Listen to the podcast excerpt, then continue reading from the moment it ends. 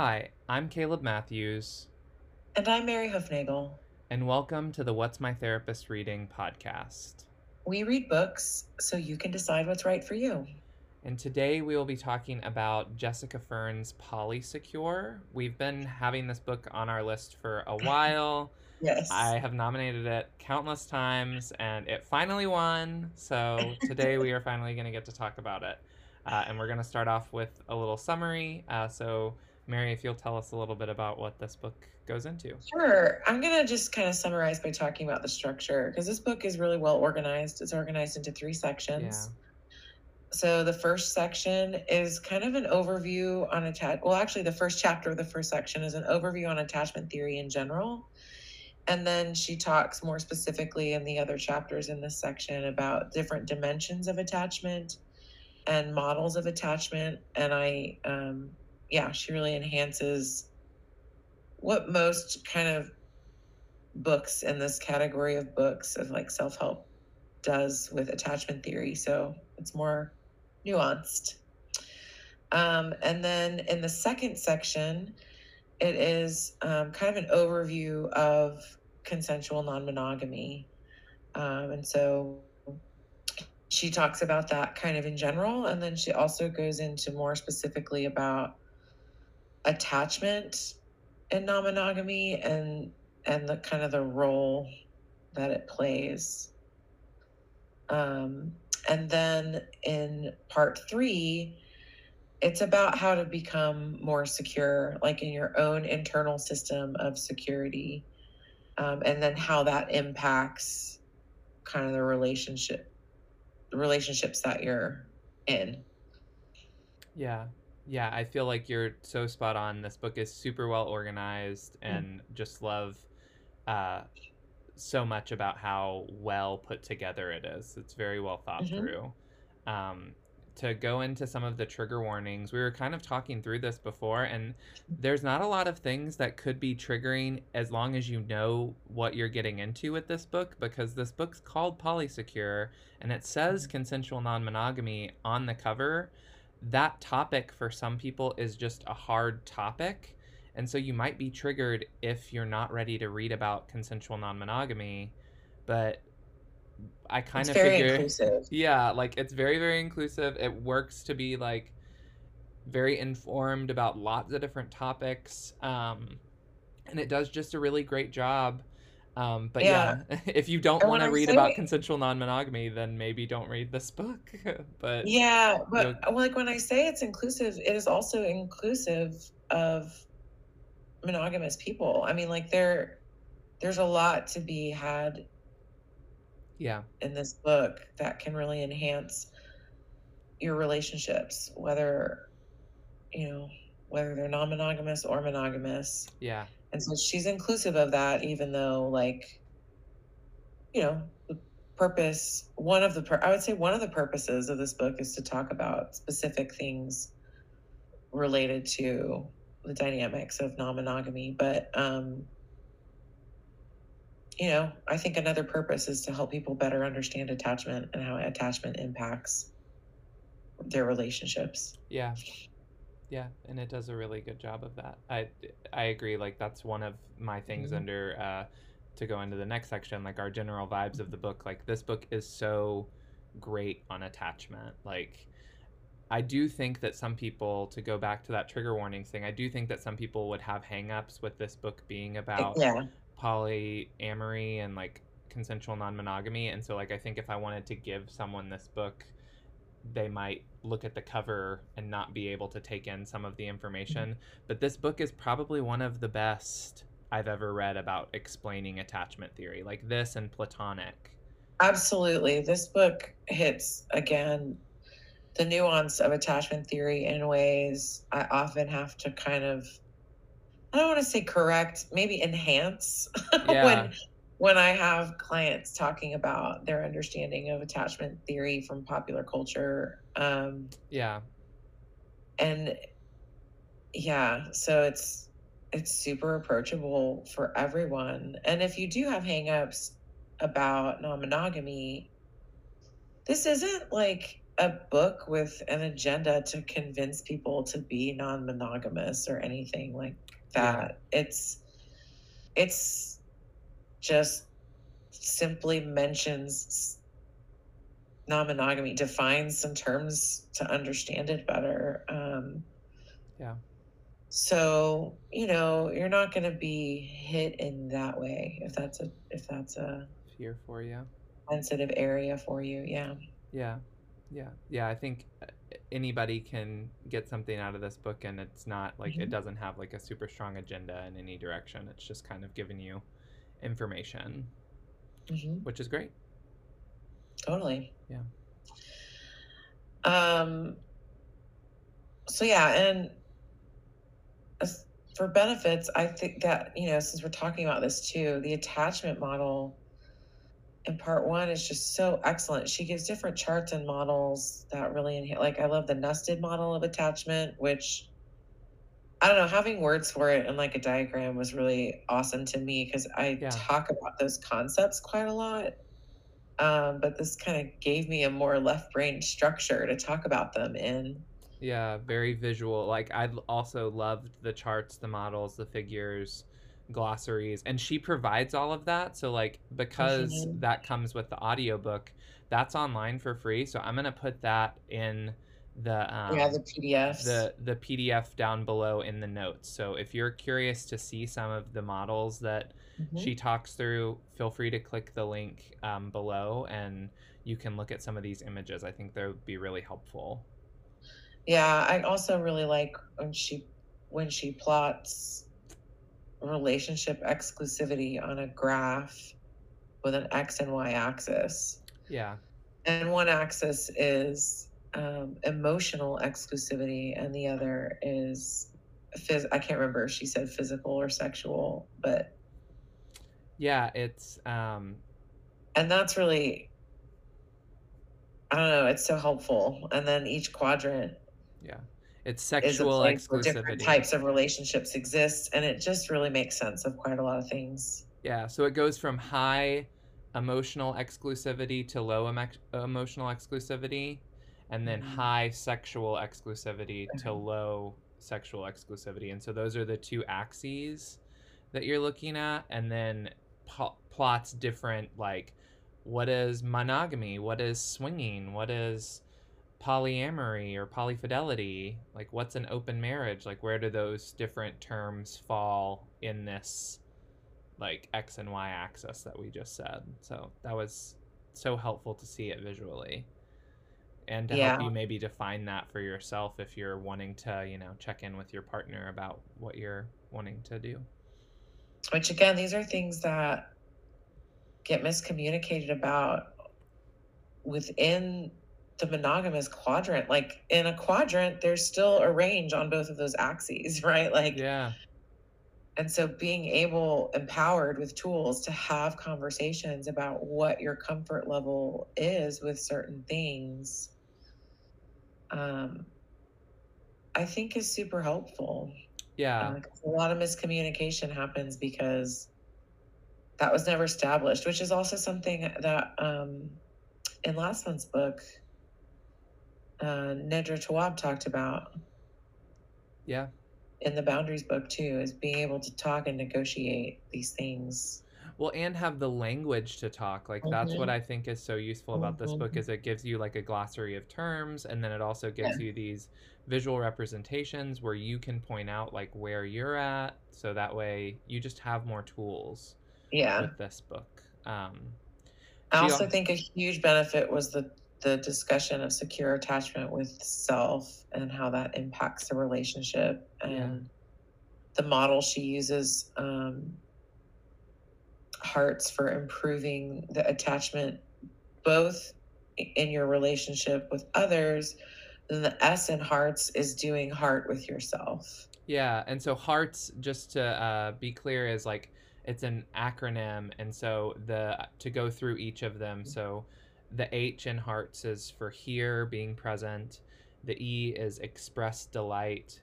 The A is attunement. The R is rituals and routines. The T is turning towards after conflict. And then the S is the one Mary was just talking about, secure attachment with self, which is mm-hmm. so, so important. And I'm just glad that she emphasized it, because that's mm-hmm. um, that model is just so helpful. And that's one of the things that I think is so good about this book. There are so many books that spend eighty or ninety percent of their time defining like a term or a problem or what's going on, and then like shove the last ten percent of the book with um, what you can do or like tools or resources. And this book is not that way. This book has like mm-hmm. at least half, I would say, of the book is here's what you can be doing, and here's like tools that you can be using, mm-hmm. and like here's a whole chapter on like all of these different parts of hearts. And it was just so well done. Um, yeah, we we also talked a lot in the in the book club about, you know, hearts being applied. Like, it's written here within the context of a romantic relationship, but we talked about it in all types of relationships, especially like a parent-child dynamic, I know, came up, and like, oh my gosh. So what we're trying to do is help people improve in all these areas of hearts to foster the more secure attachment in their child. Um, yeah. Yeah, it, it's a really great little model, and she gives really good examples of how each of those elements, like being here, being present, there's m- many different ways that people can show and communicate that they're here and present with you. And so I think it gave a good range of like, oh, it could look like that or like that or like that. It's not as though there's one way. Yeah. So you can find what fits for you. And it really empowered readers, I think, to be able to assess these are which areas are ones that like I'm already really good at for myself. I'm already really good at for others. Um, I'm already good at in these types of relationships or these types of relationships. And then here's areas where I can grow, and and how it might be different in different types of relationships. You know, like sometimes maybe you're really good at being communicating, being here and present for others, but not for self, or vice versa. Um, it was really good. Yeah. Yeah. I really loved the, um, the other one that stood out to me was the attunement chapter.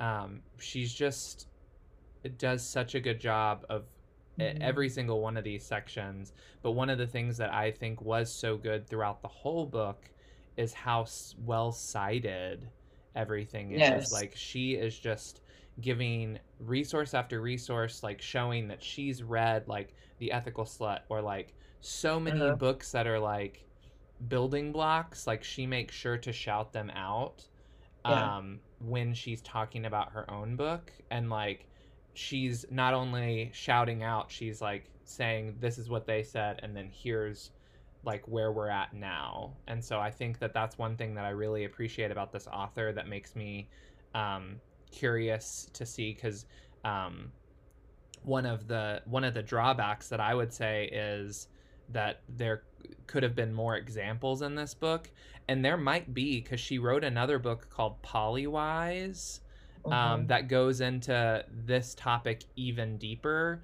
which I'm like really excited about for her, because it's like she did such a good job with this one that I bet she's just going to keep revising or writing new material as, you know, the world changes and as we get more terms and as we start to understand these things better. So I, I think this author is just really on top of her game, like knows this topic well. Yeah, well, I just love it when a book is really well cited. And yeah, um, we've noticed this trend before. It it does, interestingly enough, the books that we have noticed are really well cited have been written by female authors. Yeah.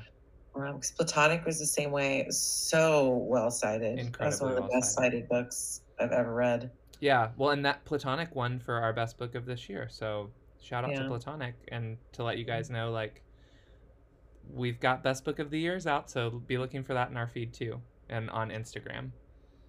Um. Yeah,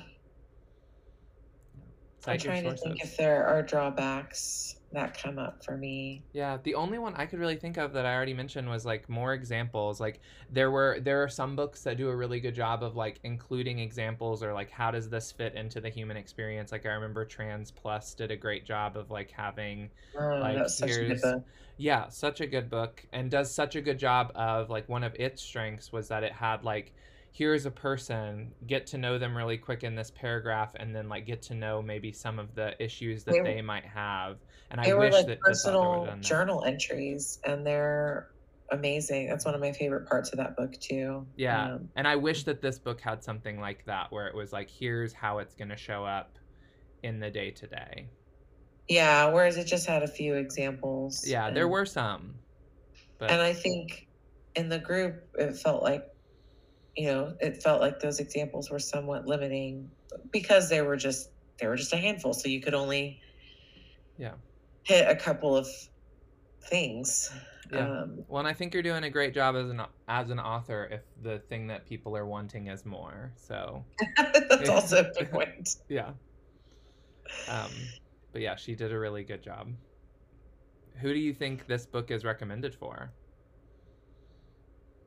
Um, I I think there's something in there for everyone. I I think there is a lot of value. And I was I was surprised by that. I expected this book to feel much more niched.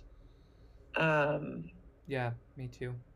But it didn't to me. I felt like, oh my gosh, that's something I want to share with this person, and this is something that could really be impactful for this person, and the people I wanted to share those pieces with are not in consensually non-monogamous relationships, or nor is it something they're pursuing. Um, but it, there was just a benefit for all. I mean, gosh, even when she talks about speaking for your parts instead of speaking from your parts. I F S shout out, yeah. And then she also, uh, well, you know, one of the really powerful things was, um,